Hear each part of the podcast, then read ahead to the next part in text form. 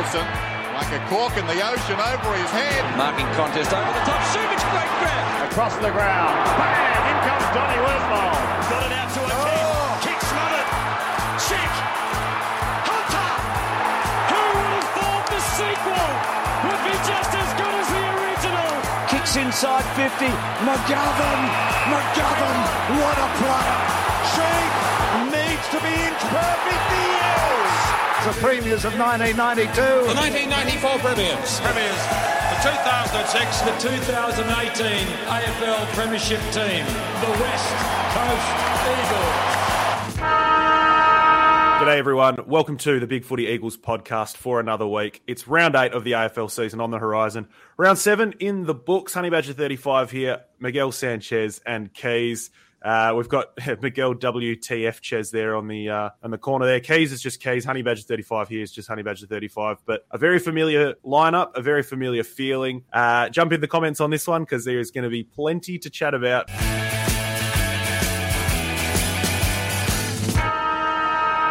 Gentlemen, we'll get straight into the football. The West Coast Eagles, six goals, eight, 44, were defeated by Carlton 23 14, 152. Uh, in the spirit of Star Wars, Migs, I'm not sure if any of you guys are Star Wars buffs. I'm not really, but I do know there's that line that says, oh, somehow Palpatine returned. Well, somehow the Eagles of 2022 returned because it hasn't been going well in recent weeks, but by God, did they drop the ball on the weekend? 108 points. We had guys running us out the building with nine goals themselves, and Carlton just taking the piss at every turn. So, uh, you know, we'll talk about the game, but then I think there's also a little bit more to be had around the fallout from the game. So let's keep it between the sirens for now. What did you make of the Saturday affair? Yeah, well, Curnow beat us by a couple of goals himself, didn't he? Um, yeah, it was. You hit the nail on the head. It was really back to um, back to the Eagles of 2022. We've been sort of holding up the, the wall um, over the last month, basically since the, the demolition derby. Um, you know, and the, the players that have been out there have been fighting out games, but yeah, I think it all just sort of came to a head on Saturday, uh, and yeah, we saw. Um, uh, smashed pretty much in every facet of the game. Uh, when a team's getting 100 or 150 or whatever more touches than you and still out tackling you, that's um, that's mm. pretty damning. Um, yeah, it was. Uh, I don't know how I haven't been in the votes threads for a few years, but I don't know how people went with the votes this year, uh, this week, because um, finding five guys who weren't passengers would have been really tough. Um, yeah, it was really miserable, um, really miserable night, and yeah, really miserable fallout. And yeah, you, you wonder whether there's any sort of silver lining on the horizon because we've got Sheed back this week, but um, a couple more go out, and everyone else is still a little way away. And yeah, we're just you know, lurching basically from one horror weekend to another.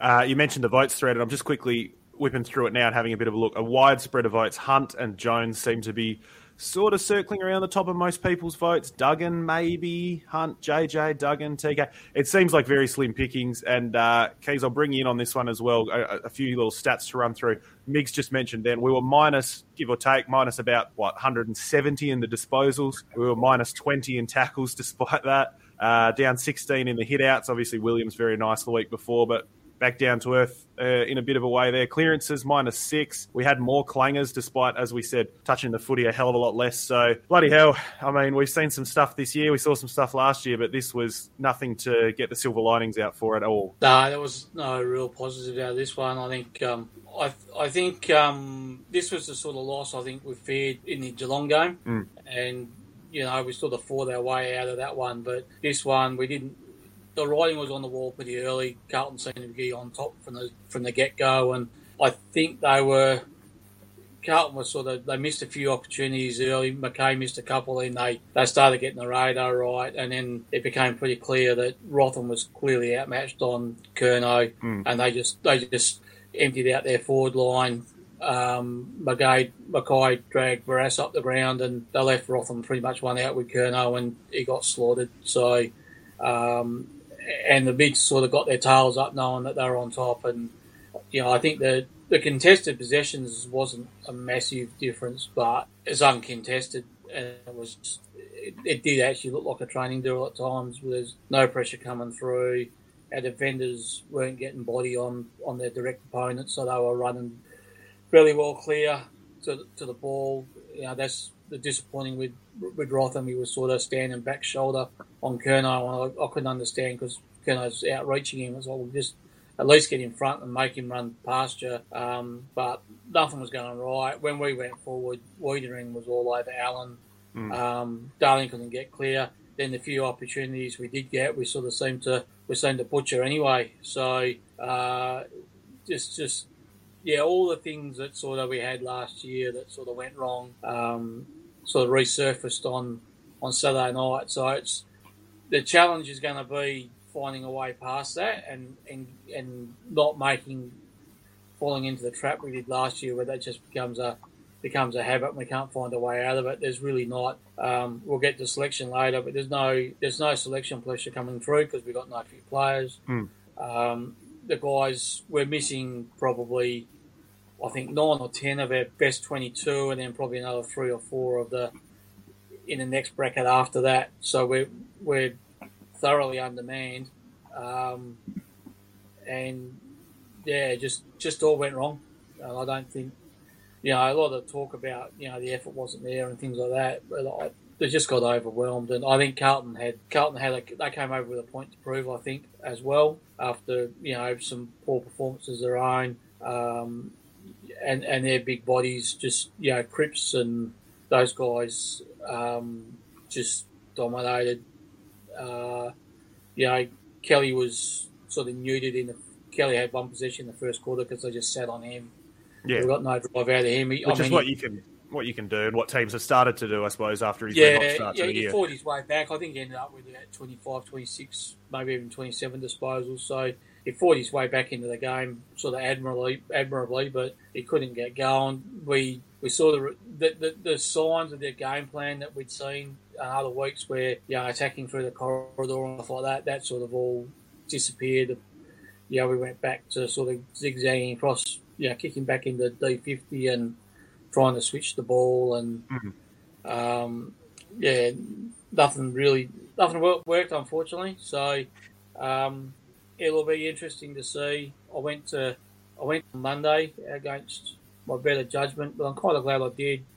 Most of the guys that were fit were out there. Um, they didn't do very much. It was a Monday training session. Um, but what was interesting at the at the end, they sort of split off into into their line groups, and each line group had you know one one of the assistant coaches and one of the development coaches. So there was, from what I could tell, was Knight, Schofield, and maybe Pratt were individually addressing each line group for a good five minutes, maybe a bit more, and then at the end of that five minutes they rotated. So each, each three each line group had the same chap from a different coach, you know. So mm-hmm. obviously there was things that I've never, I haven't seen it. I mean that's the sort of stuff usually they're not doing out on the field. Um, you couldn't hear exactly what was said, and it wasn't partly because they, they weren't yelling. It was more more instructional, um, and there was a bit of sort of on the far side, there was one where they were sort of sort of getting guys to move and sort of saying do this, do that. But um, I think there was a response there, so it will be interesting to see whether or not that, that shows up on um, on Saturday.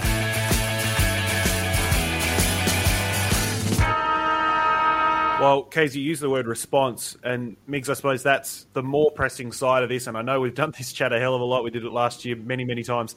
But it's one of those games where you go, well, what is there to be learned about the game? The takeaway could be it's done, pack it up, put it in the bin, sack them all, you know, that sort of thing. And maybe we're trending towards that. But broadly speaking, I think this is the week that has really ramped up the external pressure. Um, we talked in those early few weeks, especially after the Derby and a couple of the games that followed. It's nice seeing green shoots for the game plan. It's nice seeing some guys put in different roles and the young kids and all this sort of stuff. But we did suggest, look, the honourable losses are going to wear thin, and with the way the fixture looked like it might go, the losses might stop being quite so honourable as well. And obviously, this was a case of that. So from a fallout perspective, Migs, I suppose you've got external media now really ramping up the pressure. Where one of the leads on most, if not all, of the footy shows, where one of the main topics of conversation everywhere. Uh, Nizzy's gone out into uh, was it through the West? Not, I didn't see the forum that he did it through. I'm sure it's through the West, but you know some statements about are we going to do a review? Where do we think we're at? Backing ourselves in and all that good stuff. So I mean, the discussion about where the Eagles are headed and the direction of the club and the direction of the the, the game plan or the roadmap, I suppose that is certainly the takeaway out of the Carlton game, much more so than who kicked this goal and who defended that passage of play well. where do you sit with that now? It's been a very, very frustrating week and some emotions starting to bubble over for the Eagles fans. Yeah, and they were certainly bubbling over for me on um, on Sunday and Monday. Um, Sorry.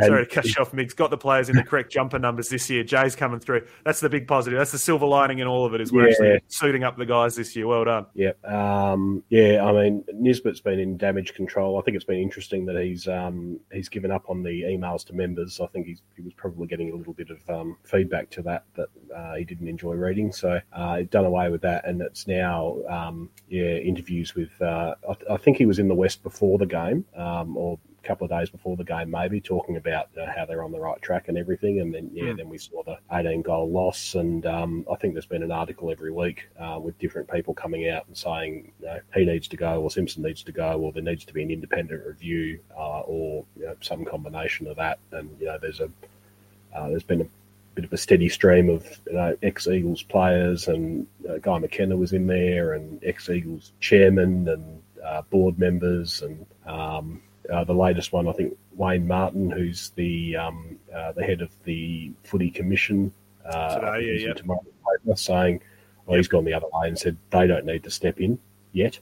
Um, but yeah, it's. Uh, I really think the whole the problem we've had over the last year and a half has come down to the injury list and the fact that you know, we've got we're struggling to put a team out there every week. Um, we've got no pressure on selection. It is know, the injury list is catastrophic and know, at historic high levels and has just been that way for know, eighteen months. And that's I think they've got they've got to get to the bottom of why that is because they can go on about you know there's collision injuries and, and you concussions and stuff, but it's not all that, and that's a part of footy. But we've got however many players out with soft tissue injuries. We've got however many um, you know, thirty-year-old players who have chronic injuries that are keeping them out for long periods of time. You know, Shuey, Yeo, uh, Naitanui. So we just we need to get to the bottom of why that is because that's really what is causing these hundred-point losses uh, at at both levels, at the reserves level as well. Um, the scores were remarkably similar between the AFL and the and the reserves game. They were sort of a point apart each, um, and you know it's not good for morale around the club. It's not good for any of the supporters. Um, but I don't know. They can, the, you know everything from from Nisbet and other people in the club is that they're going to just work their way out of it, and they don't need any extra help. And uh, I, I don't see how they can keep going like that. Yeah, Uh, it's an interesting one. We've we've done the injury chat to death over the years, but as you say, it's a historic, once in a lifetime injury crisis, twice in a lifetime, twice in Yeah. successive seasons, if not sort of pushing back maybe a little bit further than that. And obviously, there's list management decisions that come into that in terms of keeping the older guys. But I'm looking at the injury list, Migs. There, there's 18 guys on there, you know, and thank God we don't have quite so many TBCs, but we've still got a few of them. Uh, that, you know, you, that's a whole other side available for selection that is just not on offer to the West Coast Eagles. And as you say, and look. I get accused a lot uh, on Big Footy in terms of being the hopeless optimist or going into the bat for the club or Simo, whatever it might be. As you pointed out, there are the collision injuries. There are the Ryan comes down the wrong way or Witherden gets uh, concussed or whatever it might be. Bazo this week. And these things happen. That's footy. But when we're consistently you got clubs that have zero games experience or 10 games or 20 games or 100 games experience on their injury list. And then the Eagles are sitting close to 2,000 games of experience on the injury list. I mean, Keys, at a certain point, change has got to happen. The club would argue that they've started that change by a, a few personnel moves in the off-season. Um, I guess, really, though, what would you, what would your message be to the Eagles fans? Because we've got to just sit tight and, and get through it. And the Eagles certainly seem like they're going to just press on and stick to what they think has worked and, and hope that it comes back to working. What What's your stance? How do we how do we get up and tune into the games every week with this? Yeah, I think you're sort of if you're driving through a hailstorm, you're just white knuckling it. You're just gripping the steering wheel as hard as you can and just hoping for the best. And at some point, you know, it's going to stop. And I think, I mean, there's a lot of external pressure, and I think a lot of it. I won't say.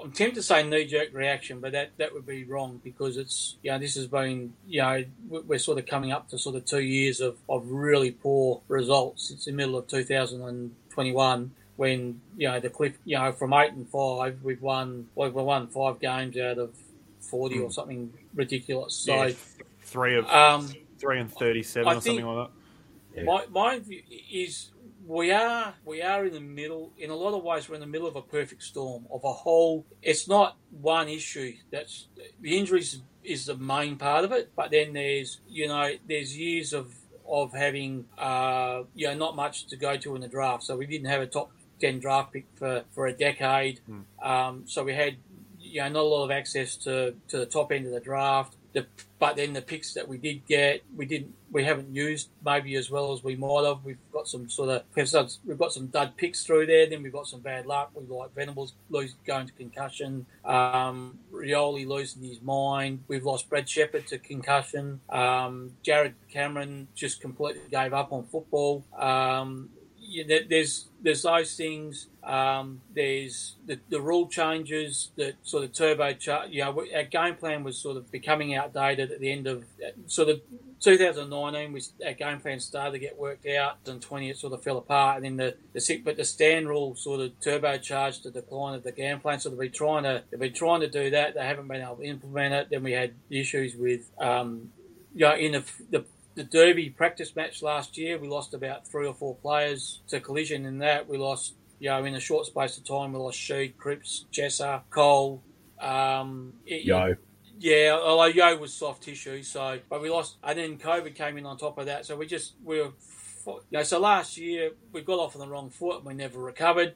This year we started off a bit better. I mean, going into the Derby was the first time for about five years we had no changes in our lineup, and then we lost, you know, four guys Seven. before half time. Yeah. Um, the first time we played Fremantle again, so you know it's like fuck off first games against Fremantle because they fucked us twice in a row now. One in the practice match and one in the regular season. Um, and then that's created. I know a lot of the, lot of after that derby, a lot of the issues coming through now. They're soft tissues. So like Long and Hoff and Virgil, these guys. Um, they're soft tissues, but I wonder how much of that is um, the load management got out of whack because we had to play these guys more, push them a bit harder than what we went because we're losing. So there's a lot of there's a lot of different parts to it, and I think a lot of the criticism doesn't quite go into exactly where we are and the reasons behind it. And I and I think what the the messaging they're trying to get out as best they can is yes, they're aware of where they're at. They're going to the, they've gone to the draft the last two years. They're going to the draft again this year. We're rebuilding. We're implementing. We're trying to educate these guys. We're trying to get them through. Um, and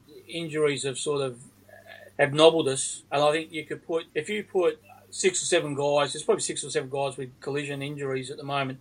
You put them back in, and I don't think the results are as bad. We've had we've had two two bad games. The Carlton game was really bad, and then the North game was was a game that probably you look at and you think that was winnable, and we didn't we didn't perform as well as we could have on the day. Um, so that was maybe that was a win that we left on the table. Um, and then I think I honestly believe had it not been for injuries in the Derby, I think we could have won that game. So Potentially. yeah, a slight, a slight improvement in one and a bit of better luck in another one. And instead of one win, six losses, we're three and four. And maybe with a few of those other players, the losses that we've had maybe aren't quite so bad. There's a bit of feeling around. So it's it's kind of like it's really really frustrating. I mean, I sat through. I mean, I contemplated going home at half time, but um, I was like, no, nah, I came here. I'll sit down and watch. You know, maybe maybe they can't. I sat through the end, um, and it was really shitty. I mean, I was fucking fuming. I was, you know, borderline punching Carlton players, Carlton supporters on the way out. But Oh Jesus! They did deserve it. I, I wasn't, but it was, it was like, jeez, you know, I was, yeah, I, I wasn't happy. Um, and I don't, and no supporters would be. And, you, and you've seen the reaction on social media and on Big Footy and everything like that. No one's, no one's happy about it. Um, But unfortunately, it's it's a reality of, of where we are. Our list has got holes in it. It's got some players that over the next two years we're going to have to weed out. There's guys that aren't nice guys, but they're probably not AFL standard, and they're not AF. They're, they're guys that are on a um, on a normal list would be the 35th to 40th best player. Mm. Um, to- they're the, they're the 25th Yeah. or the 20th. They're, asking to, well, they're actually being asked to be best 22 players at the moment, and they're just Yeah. not up to it. I mean, you you take someone like, oh, I pick on the guy, but take someone like Rotham, who was completely outmatched against Curnow, but you bring in um, McGovern and and we, we have a better side and we've got better midfielders, so the ball's not coming down there quite so easily. And Rotham's playing instead of picking up Curnow, he's picking up Silvagni. Um, then he's he has a better game because he's not being asked to, to take on the same responsibility. So there's all those things that you know. Unfortunately, we just got to we've got to bide our time and ride through it. And I think there needs to be. I, I don't think about external review. I think that the club needs um, someone to come in with a fresh set of eyes. And and and I, and I think the problem we've got is after with COVID, with staff losses and things like that, I think too much has fallen on either it's either fallen on or Nisbet has taken too much of a hands-on approach that he should in the football department for a CEO, and I think he has he has too much say in what's going on. And I think we need someone to come in between him and, and Gavin Bell's a pretty inexperienced football manager. We need someone in between those two with a bit of experience. And I, I thought about today, I said, get someone in and call them a deputy CEO and say, right, you're there and you're on training wheels so that Trevor Nisbet needs to move on in, you know, say the end of next year, but we've got someone in place with a succession plan for him and who can come in and say, right, the first thing you do is we don't want anything day to day, it's just run through and tell us what you think. Um, and it might not be, it's hard to get someone like that mid season, so you're probably going to have to look at the end of the season. The guy I think would be really good for it is Don Pyke. His is a name that's come up a lot over the years as well, obviously with the connection and yeah. coaching or, or off field in some yeah, capacity. Yeah, so yeah. not as a coach, but I think he's before he came to the Eagles as an assistant in 2014. He was doing insurance. So he was in business, so he's he's a smart cookie. He's probably capable of being a CEO. But you know, get him get a set of training wheels on the guy. You know, not necessarily Pyke, but someone like that. He'll smart, knows football, has a good football background to come in and, and sort of help with a view to maybe um, you know stepping into or taking over from this, but I, I think if it oh, yeah. like that, it, it takes it. The pressure comes off a little bit because like okay, well I've done. The pressure is something like it's like, well, do something. Just don't sit there and say, oh, everything's okay. Yeah, that's where the frustration builds, and I guess the message in terms of what you've just said there is about having a bit of a refresh and having something to sell because. Migs, as we touched on throughout those early games, obviously we got the win against the Giants, but then you know the Freo game and a couple of little moments in games that followed as well for supporters are happy to be patient. Like we'll be, I know we're very, very spoiled as a fan base in terms of Eagles fans, but we're happy to be patient. Where people were getting frustrated in 2019, 2020, 2021 is because they could see a decline, they could see some wasted talent or wasted time, whatever it might be. Obviously, the last couple of years have just been horrendous beyond horrendous. So I'm not expecting anyone to sit here happy as during these sorts of years. But just sell us a vision, sell us a, a roadmap out of this. And as Keys has said there, if it is just bringing in somebody external to refresh or it's the we keep coming back to the open communication but it's the frustration that builds is sticking to the status quo sticking to what we've done for years because it's worked. The counterpoint to that is over the journey like uh, in comparison to the rest of the league it obviously has worked. So i see how they've arrived at a conclusion like that but we've never been in this position as no. eagles fans or as a club. So at a certain point something's got to change. You've got to bring some guys in either externally for a review or a refresh in the way you're staffing. If it's a coaching change if it's a you know as um, Keys has just mentioned there, some sort of interim or deputy role. Uh, Alex in the comments saying, "How are we feeling about Gavin Bell in the GM of footy role?" Migs, is it is it that? Is it the hierarchy that's that needs to shift? Like, what what would it be for you? Where let's say we hit the buy and we maybe start to get some guys back from injury, and I know we've been playing that game for a hell of a long time now, but I can see a way that the back end of the season looks a little more like the early weeks than the recent weeks in terms of seeing bits of the game plan and seeing some more of the players in the right spots and whatever. What is yeah, it at the buy that makes you feel good about the club though, as as a whole, not just the on field products right now? Um, well, I'd like to see that, that the Carlton game on the weekend was a blip, uh, and I'd like to see us go back at least to what we were seeing in the, the three or so three or four weeks before that, which was the honourable losses. Um, you know, where we can we can see you know the young players coming through, and we can see that the, the players are fighting out games, and they don't you know, turn up their toes when the opposition get six or seven or eight goals ahead. Um, like to see that. Yeah, look, I agree with everything Keith said. Um, you know, I don't want to call for Nisbet's head, but 25 years is too long to be in that position. And corporations have, you know, we've got um, in the, the club's constitution, you know, we've got limits on the amount of time that directors can stay, um, you know, the amount of terms they can serve, and that's why you know we've had a, a pretty steady rotation of um, of chairman during Nisbet's reign, and it, it just strikes me as crazy that we've we've got that sitting there for you know to ensure that there is you know, um, corporate refreshing over the journey, uh, and then you have you know, basically the one person who is the you know, the heart and mind of the yeah, Yeah. of the club in the in the position for uh, two and a half decades. Um, and you know, yeah, we have been successful over that time, but you know, footy is evolving and it's moving on, and you know, at, at a certain point, you're going to get overtaken. And yeah, look, I think that's what's happened. And there's there's no succession plan in place. They've they obviously lost Vozo, which I think was the succession plan before that. But yeah, there's no one really that you can. You Keys is talking about bringing in someone to be the, the successor because there's no doesn't appear from the outside anyway that there's any candidate internally for that. Um, so you know, Nisbet, you know, we've seen Gil McLachlan hang on and hang on and hang on. Um, you know, Nisbet's looking uh, every bit like doing the same. So yeah, where are we going to be in five years' time when he's been in the job thirty years? Well, we'll just do a massive external review and we'll figure out that the guy who was down the hall was the most suited guy for the Yeah. job. And as long as he went to a big private school in Melbourne, we all should be uh, happy days. Keys, that sort Well, of leads least- me on. Oh, yeah. At, le- at least if we had a bloody external review after five more years of this, I'd be happy. I think. Well, yeah, yes and no. External review Yeah. when it turns out you just get the bloody Xavier College guy next door.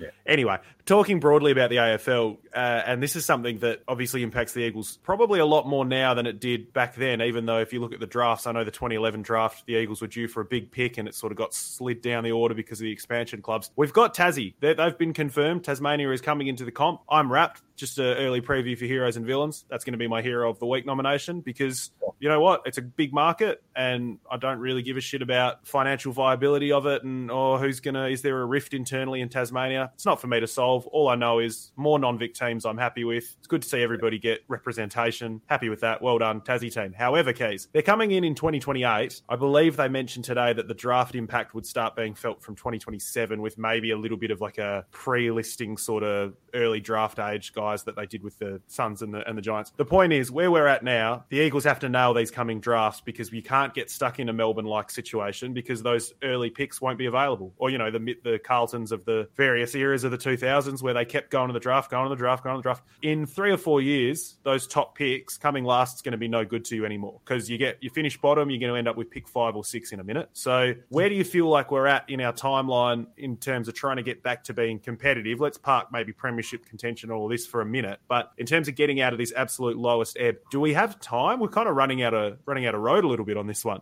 We we've absolutely got to nail this year's and next year's draft, and possibly the 2025 one. Two, two maybe three years of sort of un, uncompromised drafts. Um, and one of the things coming out of it, coming up when you're building up, is trading future picks, bringing them forward into the current year Mm. to try and. That's going to be hard because I think clubs are going to be reluctant to trade out of future drafts at the moment. Um, and then once we get close to the Tassie, they're not going to want those picks.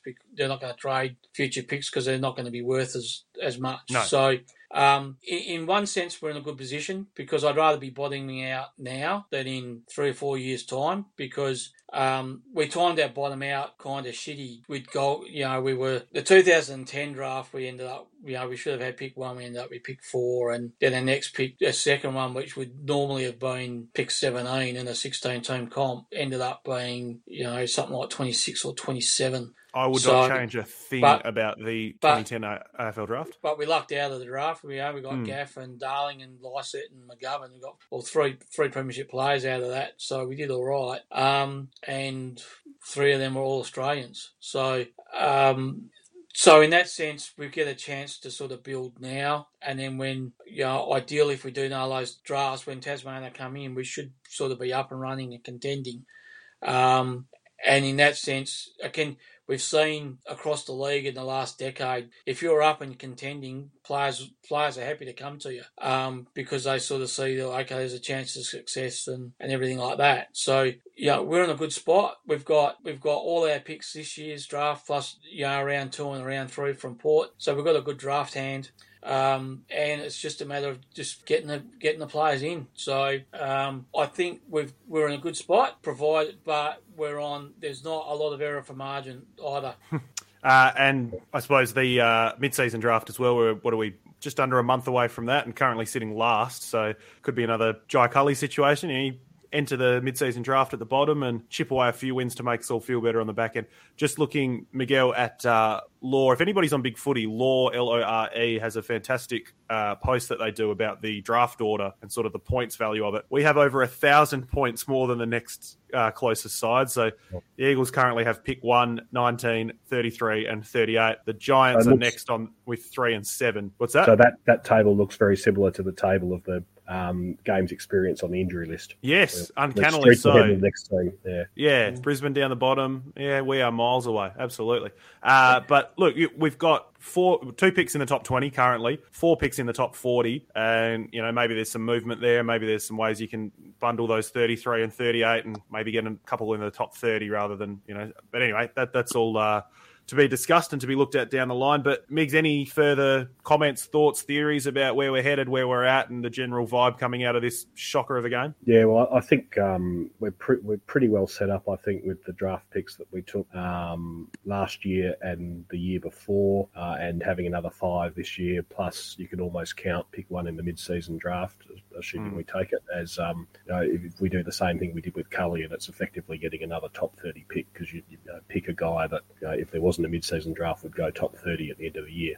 Mm. Um, so that'd be good. No, we did we did pretty well with the you know, Chesser, um, is Chesser Bazzo Hough um, draft. Uh, hopefully, Chesser's body holds up, but uh, you did pretty well there. Um, last year, I think looks like we absolutely nailed it. Um, Ginbey, Hewett, Barnett, Burgeel, and Long, Long uh, and late Culley and Culley, Culley yeah. So yeah, add another five um, plus a mid-season draft this year, and that's a really good cohort, I think, to start building around. And then you know they've got a couple more years before Tasmania comes in, so I think we're pretty well placed uh, from that point of view. We've just got to make sure we've got the right systems in place to develop those kids, and uh, and also the uh, the footy department doesn't break them because.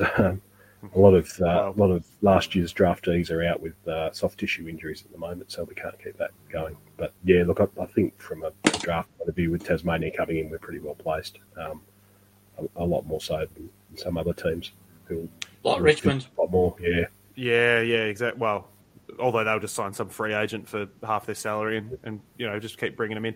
Uh, Chesser Hough Bazzo apparently set to return next week, according to Ryan Daniels. Hewett and Long in round eleven. So for me, I think Keys, you mentioned about just sort of grip the steering wheel and just get through it in a hailstorm. The the bye for us is round fourteen. We've got a little way to go still, but I think it is just going to be that thing of far out. You know, get through it. There's actually some games that you would have considered in another life winnable in the next couple of weeks, but maybe we just have to get through it and get to the bye and sort of re- really reassess after the bye and, and maybe have a look at there.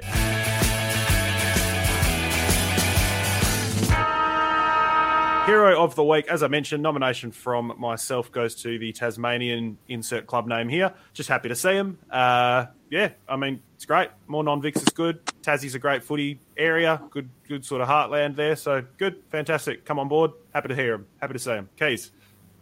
Yeah, um, really happy for Tasmania. You know, they've been pushing for a long time. You know, probably deserved a team before now. They finally got it. Now it's it's up to them to put it together and make it work. And and um, you know, if it doesn't, it's on them. They've got the, they've got the opportunity. They've got plenty of money from the government and everything like that. They've got the AFL. They'll have the AFL support. Um, so, you know, it'd be good to see. I hope it works. Um,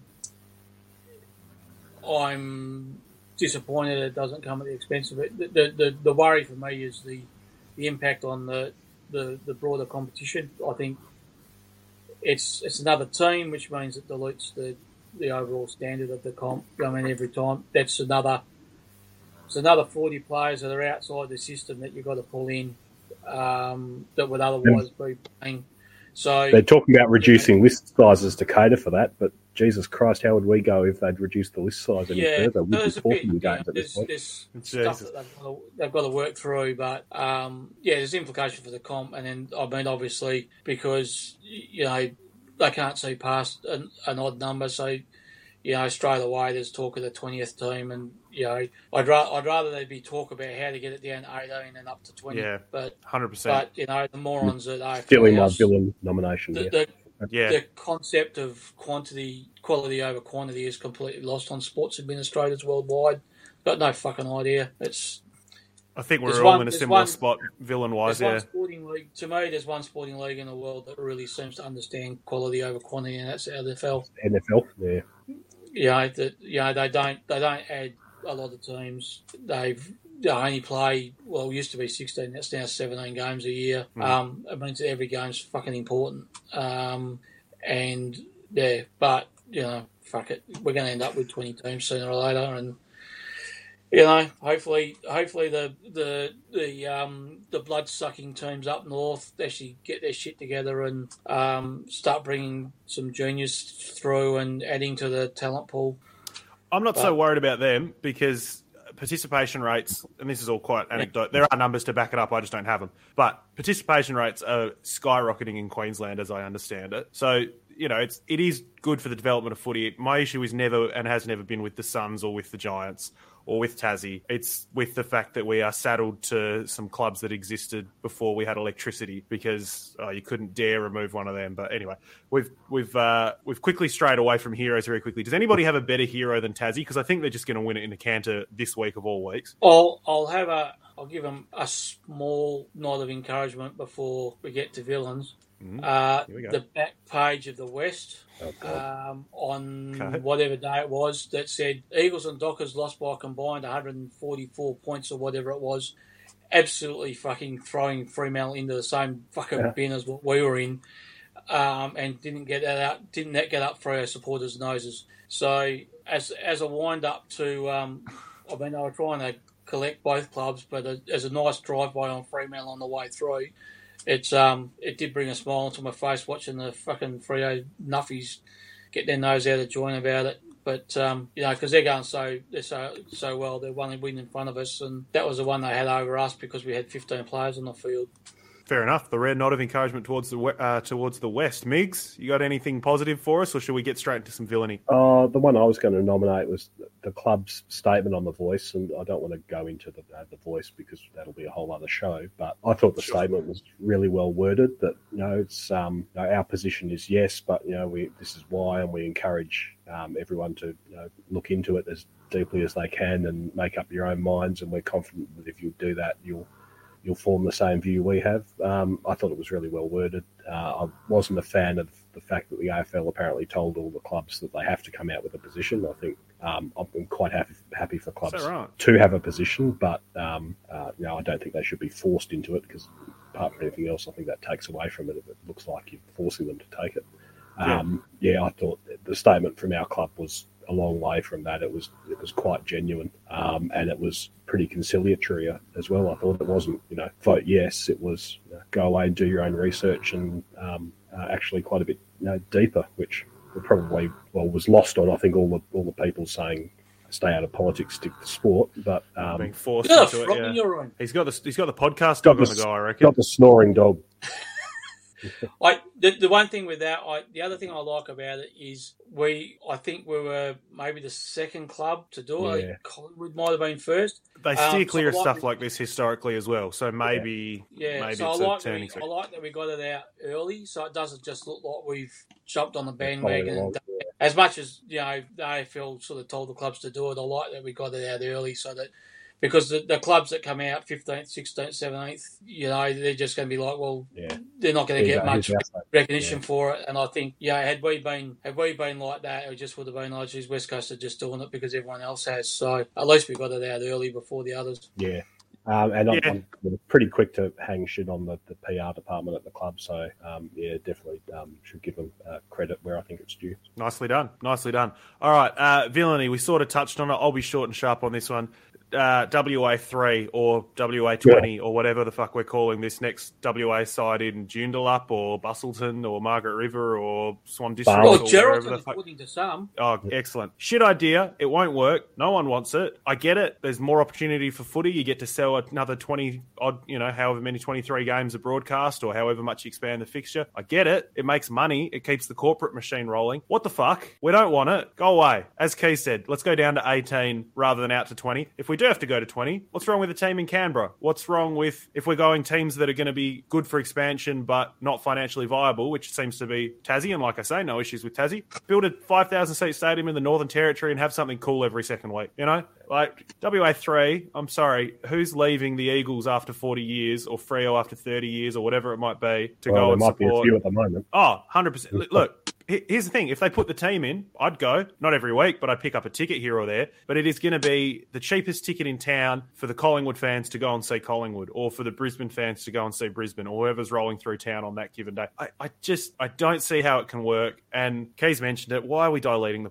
diluting the pool? Why are we going, we don't need to race to 20. Go to 22, go to 30. Who cares? Just expand. Just keep expanding. Make more money. Sell more broadcast rights. How good? Get in the bin. Well, if you, if you consider that 1986 there were 12 teams in the VFL, if we go to 20, that's what's a 67% increase in about 40 years, which is that's equivalent to the NFL going from 30 to 50 Mm. teams, Yeah. which is just you know it's nuts. I mean, it's it's gone from a state league to a to a national league, so there's a diff, there's a bit of a difference. But there's no there's, there's no point with 20, and there's no a third team in WA makes no no sense. It's like There's fuck no off. appetite for it. No, and it's the only the only people that want it are the people over east because they know that it would it would it would hurt West Coast financially to an extent. I don't even know that that's the most the cynical part of me always thinks that's why they brought the Dockers in was because they were thought, oh Yeah. shit, we've created a bit of a monster here. But But you don't know- I don't, think th- I don't think it. they're That's interested why in. they did it. No, for, oh, exactly, sure. But I don't. I've never even You- you considered you that were in element of it. You you were fucking in nappies when Fremantle come in, so it was it was precisely to um, they were worried about the strength of the West Coast, and Kevin Sheedy was was the the, the leading cheerleader for a for a second team in WA because Essendon was struggling to beat West Coast, and Sheedy was like, "No, this is a behemoth, and we need to nip it in the bud." It's the reason why I hate Sheedy and always will, no matter what he does, um, because the team he, he brought Fremantle into the competition. Well, he he was a major push for that to happen. So Oh well, they're obviously just scared anyway, of the we'll combined come prowess of, of West Coast and Freo. Uh, villain nominations, and this might be a this might be a hefty one given what we've seen. Who do we hate this week, boys? Well, I'm going to follow along with you guys and the AFL for not even considering um, keeping it as an 18 team competition and rationalising the Victorian teams. Um,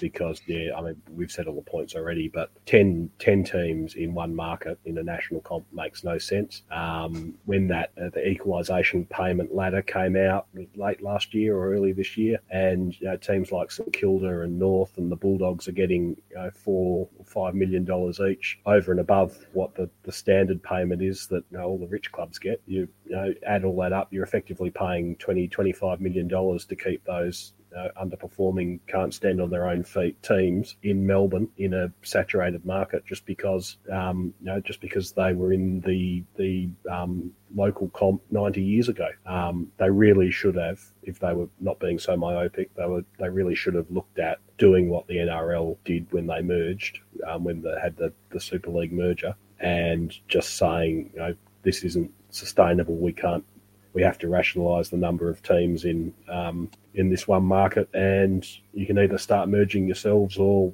we'll start culling the worst performing of you. Um, they should. That's what they should have done. They, they were never going to do it, um, and it's a pipe dream of mine. But they didn't even consider it. And That's yeah, all now we're in, now we're in the position that you guys are talking about, where we've got an odd number of teams which they hate, and we're diluting the talent pool, and we'll have to dilute it even further by trying to shoehorn in a twentieth side somewhere. I'm sure this revolutionary new uh, AFL CEO and the new era, the new dynasty is going to begin, and we'll tidy up all of that, all that oversight. I'm sure it's any minute now, boys. Any minute now. Keys, who do you hate? uh, I hate the West. Fucking toe rag of a paper. But we just gave Um, him a nod, an encouraging I, nod. I said this was just a cursory nod because I was going to give him a clip. So um, it's a it's a newspaper. The front page of the newspaper on Monday was a gravestone with WA football on it. You know, it's yes, Eagles are in a bad spot. We're not travelling too well. Whereas we're in the top three or four most successful teams since we joined the comp. Um, we've been handicapped from the start because of the travel factor and all those sorts of things. And yeah, so we're having a bad run. Just they just they're just. I mean, I buy it. I see stuff of theirs on Twitter and you know on some of the threads, the big footy people post stuff about it and things like that. But they just, it's pretty concerted at the moment from them. They can just fuck off. I'm sort of tired of them just going right. Let's, let's just put the boots in. They've got a, they've got a, a, a clear agenda, and um, you know, and they're clipping Fremantle on the way through too, and I don't think that's completely deserved either. To be honest, um, they can just fuck off, and everyone over in the all, all the media over in the eastern states that are putting their two cents in, and they wouldn't fucking they couldn't find they couldn't find Optus Stadium on a map, most of them, um, even if you pointed it out to them. So, what the fuck would they know about what's going on over here with the West Coast and pontificating about what we should or shouldn't do? They can fuck off as well. Should do the uh, the name five Eagles challenge. It's something they do in the NFL. We talk about the NFL a little bit. Something they do in the NFL a little bit, you know, fans and whatever. Whenever a journalist has a shitty take, or you know, if, uh, whatever it might be, a rival blog or a podcast like this, somebody has a shitty take. You turn up and you say, "Name name five Eagles who played on the weekend, not on the list or anything. You name five Eagles that played on the weekend. If they can't immediately give you five Eagles that played on in the bin, get that opinion out of here. I don't care, mate. Was it? Oh, did Chad Fletcher play? Did Shep play? Who played on the weekend? Piss them off. Right. Uh, any other villains this week? No, twentieth team. Twentieth team. WA three, WA twenty, whatever it is. Get in the bin. Don't want you. Yeah, the villain that doesn't exist yet, but yeah, Yeah. will do. Give it to Kevin Sheedy. Paul in the comments here, Sheedy with the retroactive villain nomination. Absolutely. Yeah, 1993 villain of the year, Kevin Sheedy.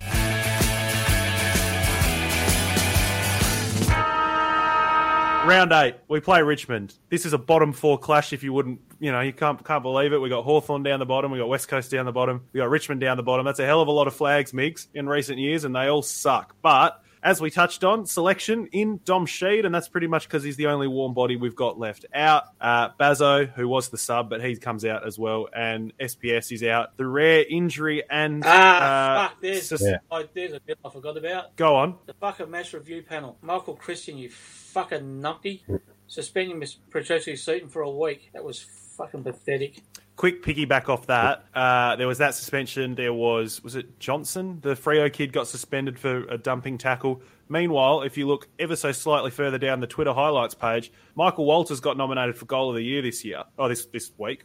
It is purely born out of the fact that you can't complete a tackle without getting suspended anymore. That he kicked that goal because he was dead to rights, and somebody had him an inch away from the ground and then let go to soften up and go, "I'm done. I'm not dumping him." And as a result, oh, you didn't complete the tackle. What was obviously holding the ball, what has been holding the ball forever, becomes no, no, he didn't complete the tackle, so he's allowed to play on. Fair play to him. He kicked an unbelievable goal from the pocket. But you're suspending guys for the tackles, and then you're giving goal of the year in front of a defender that didn't, you know, didn't bury a guy. Bloody bizarre. Anyway, sorry. Good stuff. Good stuff. That's all right. No, you got me riled up again because I forgot about that one. Uh, Migs, we're playing Richmond. This is a game that we've had circled on our calendar for most, if not all, of the last, what, five years, six years, seven years? Both clubs come limping into this one. Richmond, unfortunately, made the 20 minute road trip to Marvel Stadium. They lost to the Gold Coast Suns in front of about 23,000 people. They're back at home. They're at the MCG, so they get that, that great home crowd bump. Let's see if they can get more than 23,000 to a game. What are we thinking? I mean, Sheed back in actually, I think, is a little bit of a needle mover for us in terms of another mature body in the midfield. But as we know, we've got 23 guys. We're going to pick 22 of them, and one of them's going to be the sub. So, what do you expect this week? Yeah, Richmond will be absolutely licking their lips. Um, perfect tonic for them, needing a needing a win coming up against you know, the absolute um, corpse of the West Coast Eagles at the moment. Um, yeah, the, the team picked itself. Sheed's a, Sheed's a good in. Um, hopefully, he's um, kept his been able to keep his fitness up with a, a throat injury. Um, obviously, won't be match fitness. Uh, I would like to see him. Um, I, I think it'd be very tempting to play him uh, permanently in the midfield to uh, take some of the pressure off Kelly and, and Ginbey, but I would like to see him spend a bit of time forward. We've certainly got some um, some mids that have been languishing forward that um, that could get a few more rotations, and uh, Culley's the main one, but uh, I'd like to see Luke Edwards in there a bit more as well. And um, we saw Petch go in and, and get a clearance um, late, and that ended up in a goal. So um, I'd like to see Sheed sort of eased back into it with a fair bit of time forward. I don't think it'll happen. Um, yeah, I mean, yeah, otherwise what can you say? At least the, uh, Richmond are banged up as well. No Lynch. Um, Riewoldt's in pretty poor form, so at least that'll hopefully give our um, our poor old uh, backline a bit of a bit of a break. Um, probably have someone like Cumberland or Samson. No, they, they dropped dropped. Cumberland, which was very Oh, okay. strange, I thought. Ryan is in, yeah, Samson Ryan's in, but drop we'll have some which- random like that bob up and kick six or something. Um, Soldo. Soldo will get on a run, push Soldo. forward, and kick a bag. Yeah, I think rain's forecast. Otherwise, I wouldn't have minded seeing um, Jamieson or Mm. even Barnett. Though I don't think his his form's been great, but I wouldn't have minded seeing a second ruckman come in. Um, a to take some of the pressure off um, off Williams, who's you know um, been playing really well. He's been you know, carrying a huge load, but uh, he's he's been um, in doubt with injury a fair bit. And, don't want to break him because he's the last ruckman we've got just about. Um, so I would have liked to see um, probably Jamieson come in, but um, in, uh, if it's wet conditions, I can see why they wouldn't do that. Uh, yeah, not, hopefully we see a bit of a bounce and a bit of fight back, and the, um, all the extra instruction that they were getting, uh, the training session that Keys went to, um, pays off. And I'm not expecting a win, um, clearly, but I'd like to see, like to go back to the honourable losses we saw against you know, Geelong and Port, at least, because yeah, another another hundred point loss, and um, yeah, uh, the yeah the club thinks the pressure is on now, the external pressure is Mm. on now. Mm. Yeah, lose by hundred to Richmond this week, and you'll see pressure. Uh, so Keys one, one, and five for the Tigers, which is staggering to think about. They started the year with that draw. They beat the Crows in Adelaide, the rare away win for the Tigers. Since then, MCG, MCG, gather round, MCG, big road trip to Marvel last week, MCG, MCG, MCG, MCG, and then they do actually go and meet the Giants later on as well in the year. So they got a chance to bounce back against us. You look at their list on paper, it doesn't look like a, a 1 1 and 5 list. The back line still looks really strong, really solid. We know they got Taranto, we know they got Hopper. I mean, yeah, okay, no Lynch, but Riewoldt's still up there. The forward line looks pretty mobile, and, and Migs mentioned the weather. So it certainly looks like a team that is ready to go and, and ready to have a big crack at an Eagles side, which is a little bit down on its luck. But that said, it hasn't been working for them. They turn the ball over more than anyone in footy. They don't score a lot. They don't get clearances a lot. And uh, even though the Eagles struggle with clearances as well, I feel like we keep coming up against these sides at the bottom end of the clearance table and, and getting close to breaking even with them on a, on a week-to-week basis. So what are you expecting to see? And, and what are you, I suppose, what, what, what do you want to see? What's the best case scenario uh, in a game like this? Um, I think well, best case scenario is a win, but It's your realistic realis- best case scenario. realistically is to you know push them and, and keep the margin down to three or four goals. Um, I haven't watched a lot of Richmond this year, so I don't quite know. When you look you look at the team on paper and you sort of think they should be doing better than that. I was really really surprised they lost to Gold Coast, um, even if it was at Marvel, but. You know they've they've still got some names there, but I think um, you know Martin's sort of struggling to find form, and um, so is Riewoldt and things like that. They're struggling to score. So I don't quite know what the thing is. They get us at as good a time as they're ever going to. So, um, and they they're pretty fired up. So I imagine that you know we're going to have to. Um, we are going to have to play well because I know Richmond will come in. Um, Richmond at the MCG with wet weather has, has been our kryptonite for even when we were good, yeah when we were a good side. It Mm. was still it still brought us undone. So, um, so, so it has the potential to get ugly because uh, because Richmond are um, they are a side if they get on top. If they do get on top, they do like to run over the top. I mean, we got we got rolled by them by 100 points at home last year, so we know they're capable of, of drilling us. The wet weather might might um, stymie that a little bit, but then it probably means that our scoring chances are going to be pretty low as well um, because we don't we're not going to be able to match match it physically with, with Richmond. I don't think you know Taranto and Hopper, are, you know, well Hopper especially pretty decent sort of body, and Prestia comes back in for them, which is a big in guys. Um, you know, Soldo's he's not a great ruckman, but he's a pretty combative ruckman. So you know, Bailey Williams is know he's going to be in a in a footy game. There's going to be a lot of ball ups. He's going to have Soldo bashed into him all game, um, and there's not going to be any respite because you know, Ryan can have a, I mean, as much as he's young, and he's still pretty tall, and it's going to be hard for Waterman to have an influence as well. So, um, and it's a shame. Petrevski-Seton's a pretty big loss for us because I think he's one of the guys. He hasn't got a lot of disposals, but his, his pressure has been pretty good. And even even against Carlton, he was one sort of guy that did actually look to be having a bit of a dip and and at, at least trying to pressure Carlton a little bit. Mm. Um, so as, as much as Sheed coming in, I think Sheed coming in and Petrevski-Seton going out sort of is about even. I mean, Sheed will have you know he'll get more of the footy, but we'll lose pressure on the on the opponent with Sheed coming in. So um, I like the idea of having him half forward because he's replacing he's replacing Samo. Hmm. So, um, but it's just yeah, the guys. I mean, they just need to respond. They need to go in and sort of show the show what they the sort of fight that they the, the sort of fight that we showed against Fremantle in that third quarter. That's what we want. You know, where you know that I, I know watching the derby when uh, after half time I thought we're just going to get we're just going to get annihilated here, and the guys Mm. stood up, and you know the pressure was. And particularly because it's going to be wet, so it's not going to be a game where it's going to be skills and things like that. It's just going to be a lot of effort, and we just have to put, we just have to grit our teeth, put as much pressure on Richmond as we can. Like you say, they turn the ball over a fair bit, so they're not clean with the footy. If we can force some turnover and, and get it down and try and lock it in our half, well then, you know, we can, you know, at least make it a competitive game. I mean, that's at the end of it. If we can keep it to a, you know, under four or five goals, then you know it's, you're going to think, okay, well we've, we've shown some bits and we just didn't we didn't roll over. That's that's the worst thing that can happen now is we just roll over again and and even a like a, with what they're talking about maybe hail, so a, a sixty or seventy point loss in those sort of conditions is because if it's sixty or seventy points, it's probably going to be something like. 100 to 30 or something like that so it's going to look pretty ugly Mm. so you don't want you don't want that you know because yeah it, it, it just it just mounts and then something's going to end up having to give I mean, I'm almost tempted to say, is there too much else to say? We know where we're at. We know where the list's at, as we've all touched on. Look, the team picks itself at this point because we're rolling out who's available. But Migs, you know, with the weather where it's at, with the Eagles where they're at, they do need a response. It's an opportunity to, you know, we're being flippant in a way, but no one's suggesting we're going to go out and win. A win would be a great response, but you know, as as Keys has touched on, just something. Give us something. Yeah. We're asking for so little. Our expectations are so so low. Just Yeah. give us something, man. Please just give us a little tick that it's trending. We went to the G last year against Richmond after the bye. Obviously, last year was an absolute shit show. Played some okay footy. Played a game that looked fairly winnable up until about three quarter time when we played them last. Uh, they're up by three goals at three quarter time last time we played them. There you go. Teams look fairly similar. You know, there's a little bit of Okay, we got no Shuey, who was our second ball winner. Uh,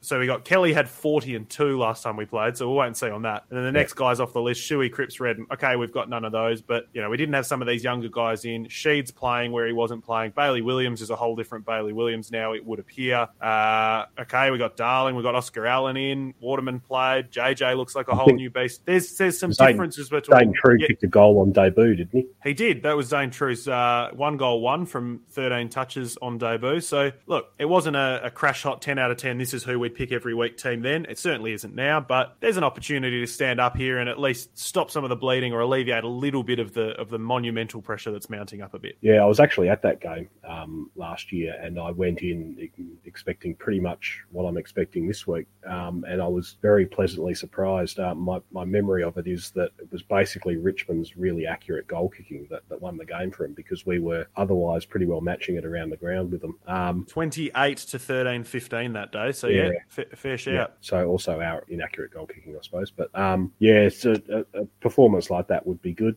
Um, yeah, there much more we can say about it? Uh, I think the rain will possibly bring Richmond down to our level, but it also won't help us much if we um, keep bombing it in, in inside fifty to a, a six on six comp, um, six on six marking pack like we were against Carlton. So um, yeah, um, I would I would like a game like that one last year you were talking about. I think that's our that's probably the best we can hope for. That's the Um, benchmark. do you want, yeah, do you want my tip?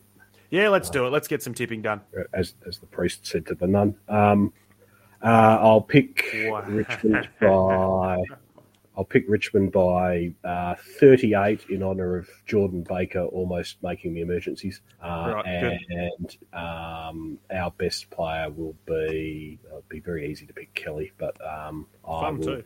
Uh, Jai Kelly, yeah. Uh, Jai, Kel- Jai Kelly, Jai Culley to uh, get some midfield minutes and yeah, big body uh, in the middle in a wet game, uh, tailor made for him. I think he'll have a good one. Beautiful. Keys? Um, yeah, I Richmond by uh, 42. Um, and I think best player, I'm going to pick it. I'm just going to say team effort. It's a 20, 20 like a, a, a big effort. 23 players all contributing. The old, it's like under 10s because we, we saw an under 10 scoreline last weekend. So, you know, the old, for the ones that, um, of my vintage when the results from the previous weekend's game came in and in your juniors and you used to be printed in the West Australian and, and you look to see and if it was a good win the coaches would put team effort rather than three Yeah. best players so that's what I want I want team I want a team effort I I don't want any one particular player to stand out but I want all I don't want anyone to I don't want any passengers Very good. There you go. Uh, I'm going to go with Bailey Williams. Why not? He had an absolute ripper against Port. Interesting ruck battle this week. Obviously, you know, against Port, he was playing against a much younger ruck, but the Tigers have a little bit more to throw at him. Why not? Why not? Let's get some scrappy ruckman clearance. We'll get the, the ball on the deck, and he's thrown his weight around a little bit in the last couple of weeks. So why not? I think the Tigers will put a lot of effort into TK as well. You have 40 and 2 last time out against him, and he's pretty much been the lone hand in that midfield. So Sheed might help, uh, and and you know Jinby might help in the, these likes, but why not? Bailey Williams. The Tigers are going to win though. Uh, yeah, what did you guys say? Forty-two. Migs, where were you? Thirty-eight. I will say the Tigers win by fifty, but it's a rain-soaked fifty, so it feels a hell of a lot worse, and we're all going to have a great time. It's all going to be fine. I reckon we might leave it there, gentlemen. Thank you very Yeah. much for uh, jumping on the show in amongst yet another injury crisis and morale crisis and bloody hell. Hey, at least the AFL video game sucks. That'll be good. We can play that to distract ourselves. It looks like an absolute bit of work at the moment. So, no, it'll be good. It'll be good. Uh, Migs, thank you very much for coming on the show. Yeah, no worries. NBL, uh, NBA finals ramping up, so it's proving a nice distraction. Yes, absolutely. Uh, of course, unless of course you follow the best team in the league, who also suffered a massive injury crisis and were bounced out with their reserves trying their absolute goddamn best.